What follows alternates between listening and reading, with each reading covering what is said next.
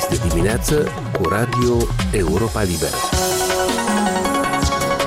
La microfon Mircea Țicudean, bine v-am găsit la emisiunea de radio a Europei Libere. Vă invit în următoarele 30 de minute să recapitulăm săptămâna văzută de reporterii Europei Libere de la Chișinău, Praga și din lumea largă. Săptămânii a stat în Moldova, ca și în multe alte țări europene, sub semnul energiei. Noutatea este că, în baza unui acord între compania de stat Energocom și centrala de la Cuciurgan, întregul volum de gaze, adică toate cele 5,7 milioane de metri cubi care sunt furnizate Moldovei de Gazprom, va fi direcționat către Tiraspol Transgaz și centrala de la Cuciurgan din Transnistria, controlată de o companie rusă de stat. Centrala de la Cuciurgan va produce, în schimb, energie electrică pentru malul drept.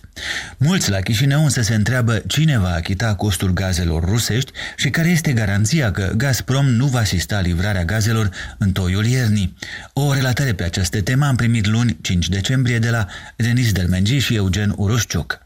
Fostul vicepremier pentru reintegrare, Alexandru Flenchea, a afirmat solicitat de Europa Liberă că malul drept nu are nicio garanție că Tiraspolul va achita pentru gazul consumat. Nu putem avea niciun fel de certitudine că administrația de la Tiraspol va plăti pentru gaz, nu decât atât, certitudine că nu va face, că nu de asta au nevoie gaz ca să-l plătească tot modelul lor economic, se bazează exclusiv, aproape exclusiv pe gazul pe care nu îl plătesc. Potrivit lui Flenchea, decizia Chișinăului și a Tiraspolului a fost luată cu acordul tacit al Gazpromului.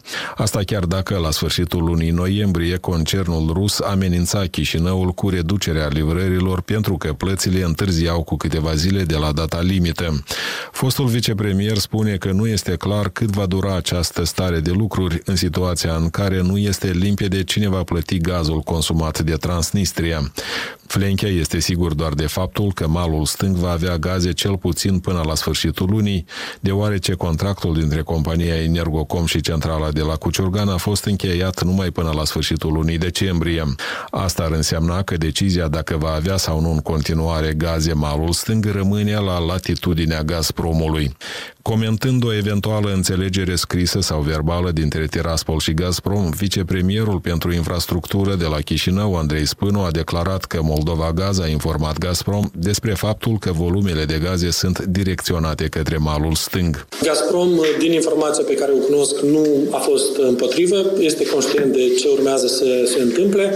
Urmează schimb de scrisori între Moldova Gaz, pentru că până la urmă decizia de realocare este la Moldova Gaz. Referitor la deciziile pe care poate să le ia Gazprom, este complicat să spunem care vor fi, dar din acest moment, dacă malul stâng nu va avea gaz, va fi exclusiv din decizia unilaterală a Gazprom.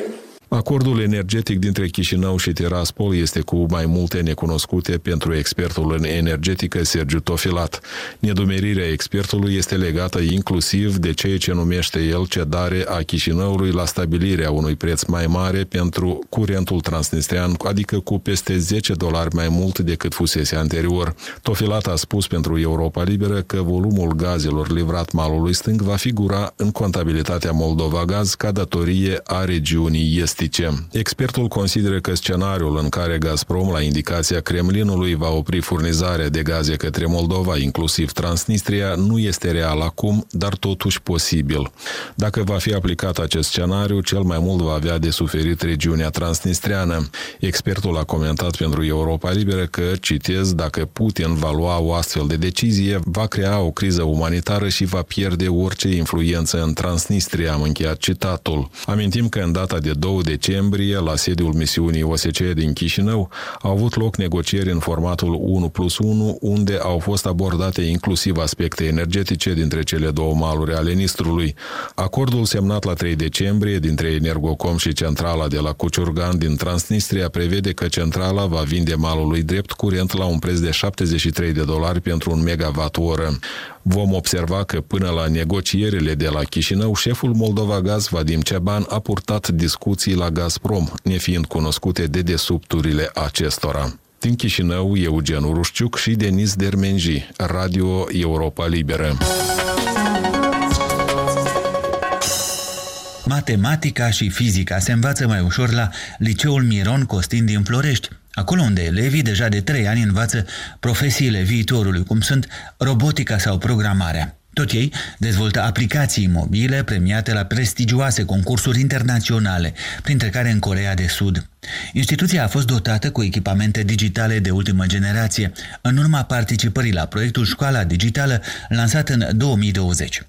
Inițiativa urmează să fie pusă în aplicare în alte 25 de instituții de învățământ selectate printr-un concurs național. O relatare la acest subiect ne-a trimis luni 5 decembrie Liuba Maxim, care a vizitat înainte liceul. Liceul Miron Costin din Florești este una dintre cele 25 de școli care au trecut printr-o transformare digitală în cadrul proiectului TechWheel în fiecare școală. Instituția dispune de un laborator digital dotat cu calculatoare și o tablă interactivă.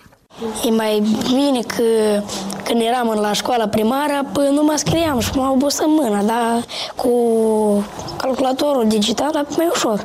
E mai interesantă lecțiile astea, sunt mai multe jocuri, trecem la tabla digitală, e mai interesant.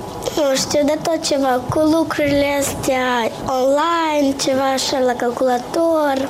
Nu știu, poate să vă schimba mai multe gadgeturi, eu cred că vor fi. Este mai ușor de învățat, deoarece înainte era totul greu, scriei numai, ieșei la o tablă simplă, dar acum te apropii, apeși, tădeam, este gata. Este mai interesant decât simplu școală unde tot e cum totdeauna. Cărți multe. Da, trebuie să stâri, dacă nu ești în online, tot e ușor. Va apărea niște mașini care zbor, Începând cu clasa a 5-a, elevii frecventează diverse discipline la alegere, printre care robotica și aplicațiile moderne. S-a încărcat? Da. da. Uh-huh.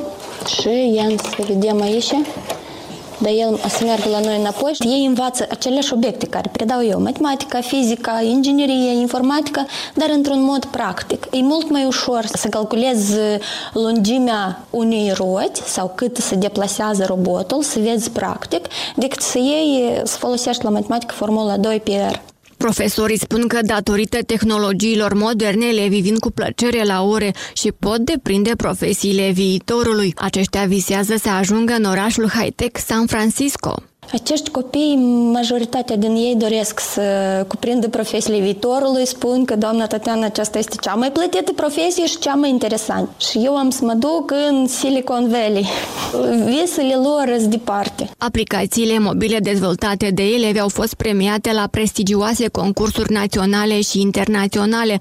Tematica era să creăm o aplicație bazată pe alimentație, între care noi am participat, am prezentat și am luat locul 3 internațional. Era aplicația funcțională și um, ajuta pe persoane să urmeze un mod sănătos de viață. Am dezvoltat o aplicație mobilă care se numește Mental Friend pentru a soluționa problemele cu care se întâmplă tinerii uh, în școala noastră, care sunt depresia, anxietate și stresul, pentru care îi va ajuta să comunice anonim cu psihologul școlar. Cu doi ani în urmă nu era așa obiecte cum sunt acum. De când uh, facem aceste lecții, la școală, școala a devenit mult, mult mai interesantă. Mai atractivă. Da. Liceul face parte din proiectul TechWheel în fiecare școală de circa 3 ani. Pe viitor, administrația liceului planifică să introducă și mai multe tehnologii moderne în clase. Avem uh, ochelari 3D.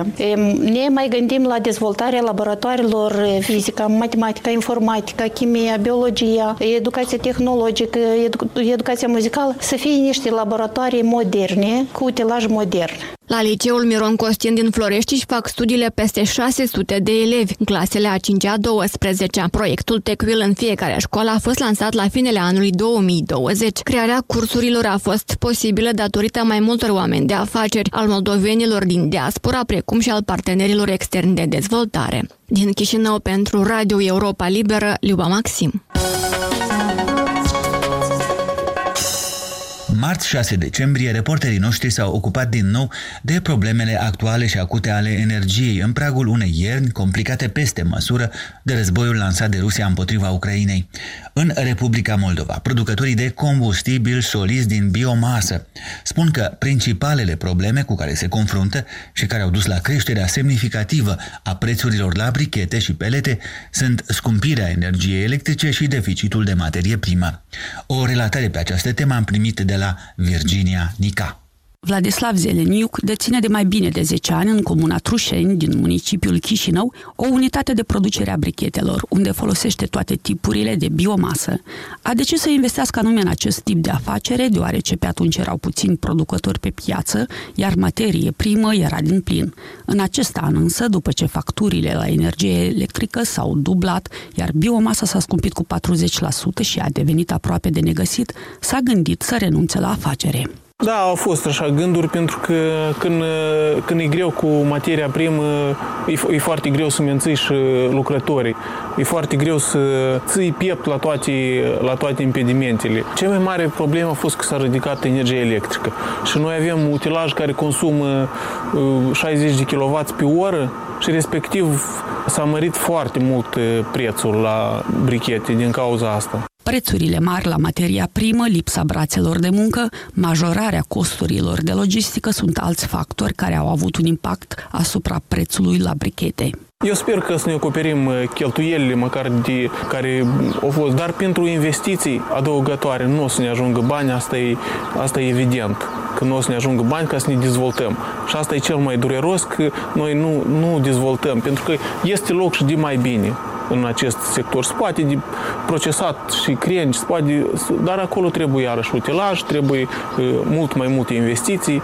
În cazul când nu o să avem bani pentru a investi, o să trebuiască să căutăm alte țări care o să ne, o să ne dea mai multe oportunități. Producătorii de biomasă consideră că statul ar trebui să atragă o atenție mai mare acestui sector, în special în vremuri de criză, și să-i ajute, de exemplu, prin subvenționarea utilajului folosit la producere mai ales în situația când energia electrică s-a scumpit și noi suntem producători și da, chiar și dacă bricheții sunt scumpi, în schimb, noi banul rămâne în țară, nu, nu, nu cumpărăm de pișcotare, acesta e produsul nostru care putem să-l, să-l producem și să-l folosim tot în țară, să, să meargă circuitul banilor intern, ca nu, nu cumpărăm noi de pișcotare energia, dar să o producem pe a noastră, și Iurie Gradinaru din satul Șuri, raionul Drochea este mai bine de 10 ani pe piața producerii de biomasă. Are o fabrică de brichete cu o capacitate de 300 kg pe oră, unde prelucrează în proporție de 80% coși de semințe.